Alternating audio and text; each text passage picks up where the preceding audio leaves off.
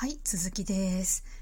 で、話を振られなくなったから、私はもうニコニコ相槌を打つことに終始して、でもそれでも全然何も困りはしなかった。話は回っていくわけですよね。店長もいるし、私の友達もいるし、そのオーナーがガンガン回してるし、しかもどっちかというとそのオーナーが自分中心にこう回したいタイプっぽかったんですよね。みんなに話を振ってみんなに話してもらうっていうよりは、自分が話してそれに相槌打ってほしいみたいなぽく見えた。私からはね、そういう風に見えたから、じゃあこれもう全然話さない方が逆にいいかもと思って話すのやめて聞いてたんですよね。で、しばらくしたらもう12時過ぎてて、で店長がそれに気づいて、あ、やばい、私そろそろ帰んないとまずいですっていうことで帰ったんですよ。で店長が帰ったら私がねと友達が帰っちゃいましたねと、すごい可愛い子でしたねって言ったら、いやそう？大したことなくない？ひどい、何この人と思って、さっきあんなに可愛い可愛い言ったのにいなくなった途端に大したことなくないとか言って、さっきの何だったのみたいな。だって頼まれてもないのにあんな可愛い可愛い持ち上げてたのに、そうですか、すごい可愛いなと思いましたけどって言うと、いや大したことない、俺は好みじゃないな少なくともとか言って、もうめっちゃ下げ出して、であ、そうなんですかね、でもなんか仕事熱心で真面目そうな子でしたよねって言ったら、もう大したことない、エステ業界ではって感じだよね、あんくらいでもエステ業界ではいい方なのよとか言ってきだして、嘘やんと私その時結構な衝撃を受けてしまって、なんかこんな分かりやすいクズ久しぶりに会ったなみたいな、なんかひどい話じゃないですかねえ、なんか失礼な話じゃないですかびっくりしちゃって、そうなんだ、でもそれでなんか賛同するのもかっこ悪いし違うと思ったから、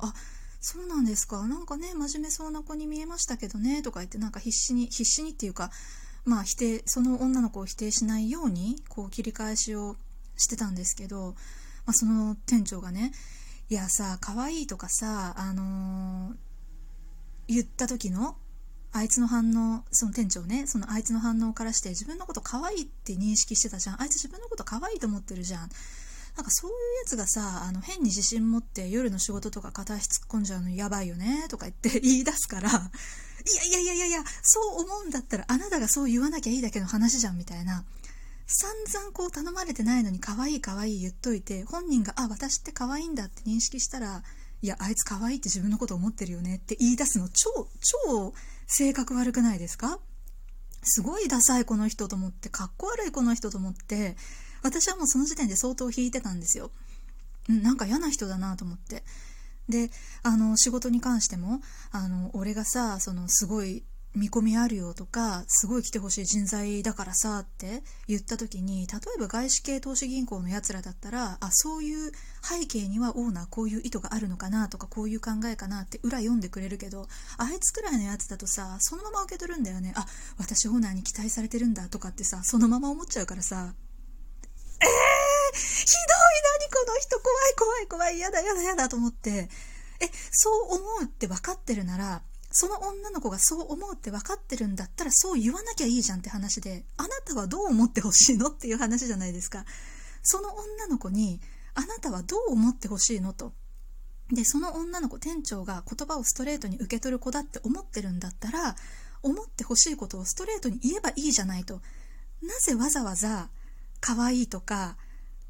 見込みがあるとか才能があるってその子がそのまま受け取るって分かってて、そうやって言っていなくなった途端に大したことないとか力がないとか、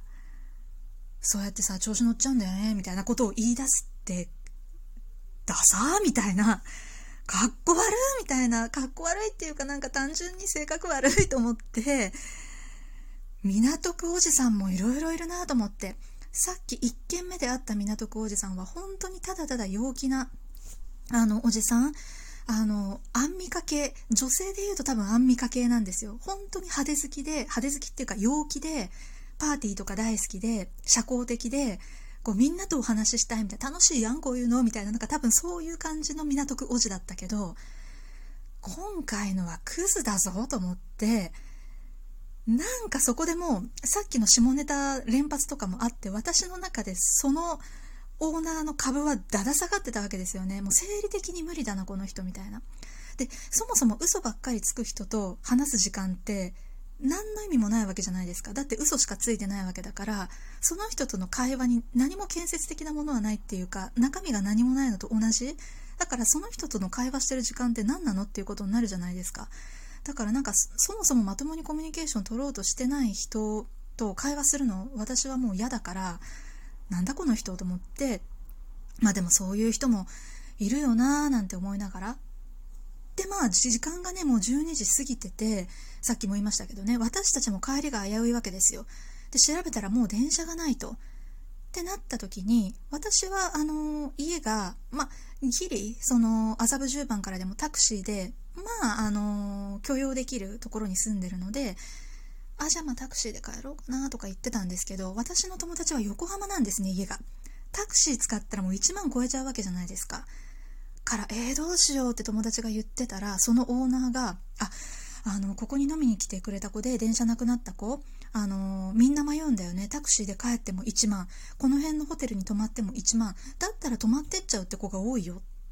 て言い出して、ホテルを調べ始めたんですよ。まあそうだけど、あんまりホテルに泊まらせるってなくないみたいな。しかもバーのオーナーがそこまで面倒を見ることって普通なのかなって思ってたら、まあその友達がまあどうしようかな、まあでもそっか帰ってもあれだしって悩んでたら、じゃあさ一緒にお泊まりしようよって言い出して、オーナーがで最初は冗談だと思うじゃないですか、ノリで言ってるんだと思って、ではははみたいな感じだったんですけど、結構何回も言うんですよ。泊まる、タクシーで帰る、泊まるんだったらさ一緒にお泊まりしよう、いいでしょいいでしょ一緒にお泊まりしようみたいな、じゃあ部屋で飲み直そうよみたいな、今シャンパンバーだからシャンパンあるから、これ1本持ってってさ部屋で飲み直ししようよみたいな、せっかく楽しかったからさみたいな。ハードル下げてきやがったこいつ、泊まるって言うとあれだから、部屋で飲み直すっていうワードにしてちょっと心理的ハードルを下げることによってマジで持ち帰ろうとしてるなって、こいつ多分本気だぞってその辺で思い出すわけですよね。私もその友達もそこで合点がいったんですよ。そうか、このバーは金銭的な黒字を目的としてるんじゃなくて、女の子を持ち帰るためのワンクッション施設だったんだと、そこで気づいたんですね。なるほど、なんて下品な場所なんだろうと、なんて下品な遊びなんだろうと、そりゃそうだよな。結局お会計1人6000円だったんですね。6000円で元が取れるわけがないんですよ。私と友達で1万2000円だから、それでこんな麻布十番の一等地のバーで元が取れるわけがない。そういうことだったのか。ここで女の子を酔わせて電車ない時間まで粘らせて、そのままホテルに持ち帰ると、そういうパッケージだったんですね。かー、気づかなかった、思いつかなかった、それは。で私はもうドン引きしてますし、まあそもそもそのオーナーがね、その私の友達の方にターゲット切り替えてる、話の中で私が潔癖でワンナイトもセフレも無理だっていう話をしてるから、多分こいつは持ち帰れないってオーナー思ったんでしょうね。で私の友達は付き合うのもセフレも同じっていう話にめちゃめちゃ共感してたし、その浮気をしないとかありえないっていう話に対してもめちゃめちゃ共感してたから、こいつはいけるって多分思ったんでしょうね。まああと単純に美人だしいいなと思ったのかもしれない。で私その友達がまあ帰るって言うかなと思ったんですけど、その友達がなんと一緒にいいんですか、お部屋で飲み直してもみたいな、乗り気やんみたいな、まさかのいける感じだみたいな、あなたこのクズ推しいける感じだと思って、いやまあでも価値観は人それぞれですから何とも言えない、私からはね。でもそのクズ推しは大喜び、オーナーは大喜びですよ。ほんとよかったみたいな、じゃあ閉店作業パパッとしちゃうねみたいな感じで閉店作業し始めて、でも万が一これ私の友達嫌がってたら、私がその友達を生贄に差し出して私だけ帰るみたいになっちゃうから申し訳ないと思って、そのおじさんがトイレの片付けとかに行った瞬間に聞いたんですよ。本当に大丈夫？もしあれだったらうち泊まってってもいいよみたいな。そしたらでも大丈夫みたいな感じで、嘘やんみたいな、本当に大丈夫なんだこの子と思ってびっくりして、でその後その友達がトイレ行ったんですね。そしたらその友達がトイレ行ったタイミングでそのオーナーが私にね、あのさ本当に大丈夫？お友達と泊まっちゃってって言うんで、いやもう彼女の判断なんで、それはもう大人なんでもちろんお好きにしてくださいって言って、そしたらその人がね、一緒に行こうよみたいな、一緒に泊まんないのみたいな、あわよくば二人とも行こうとしてるやんみたいな、こ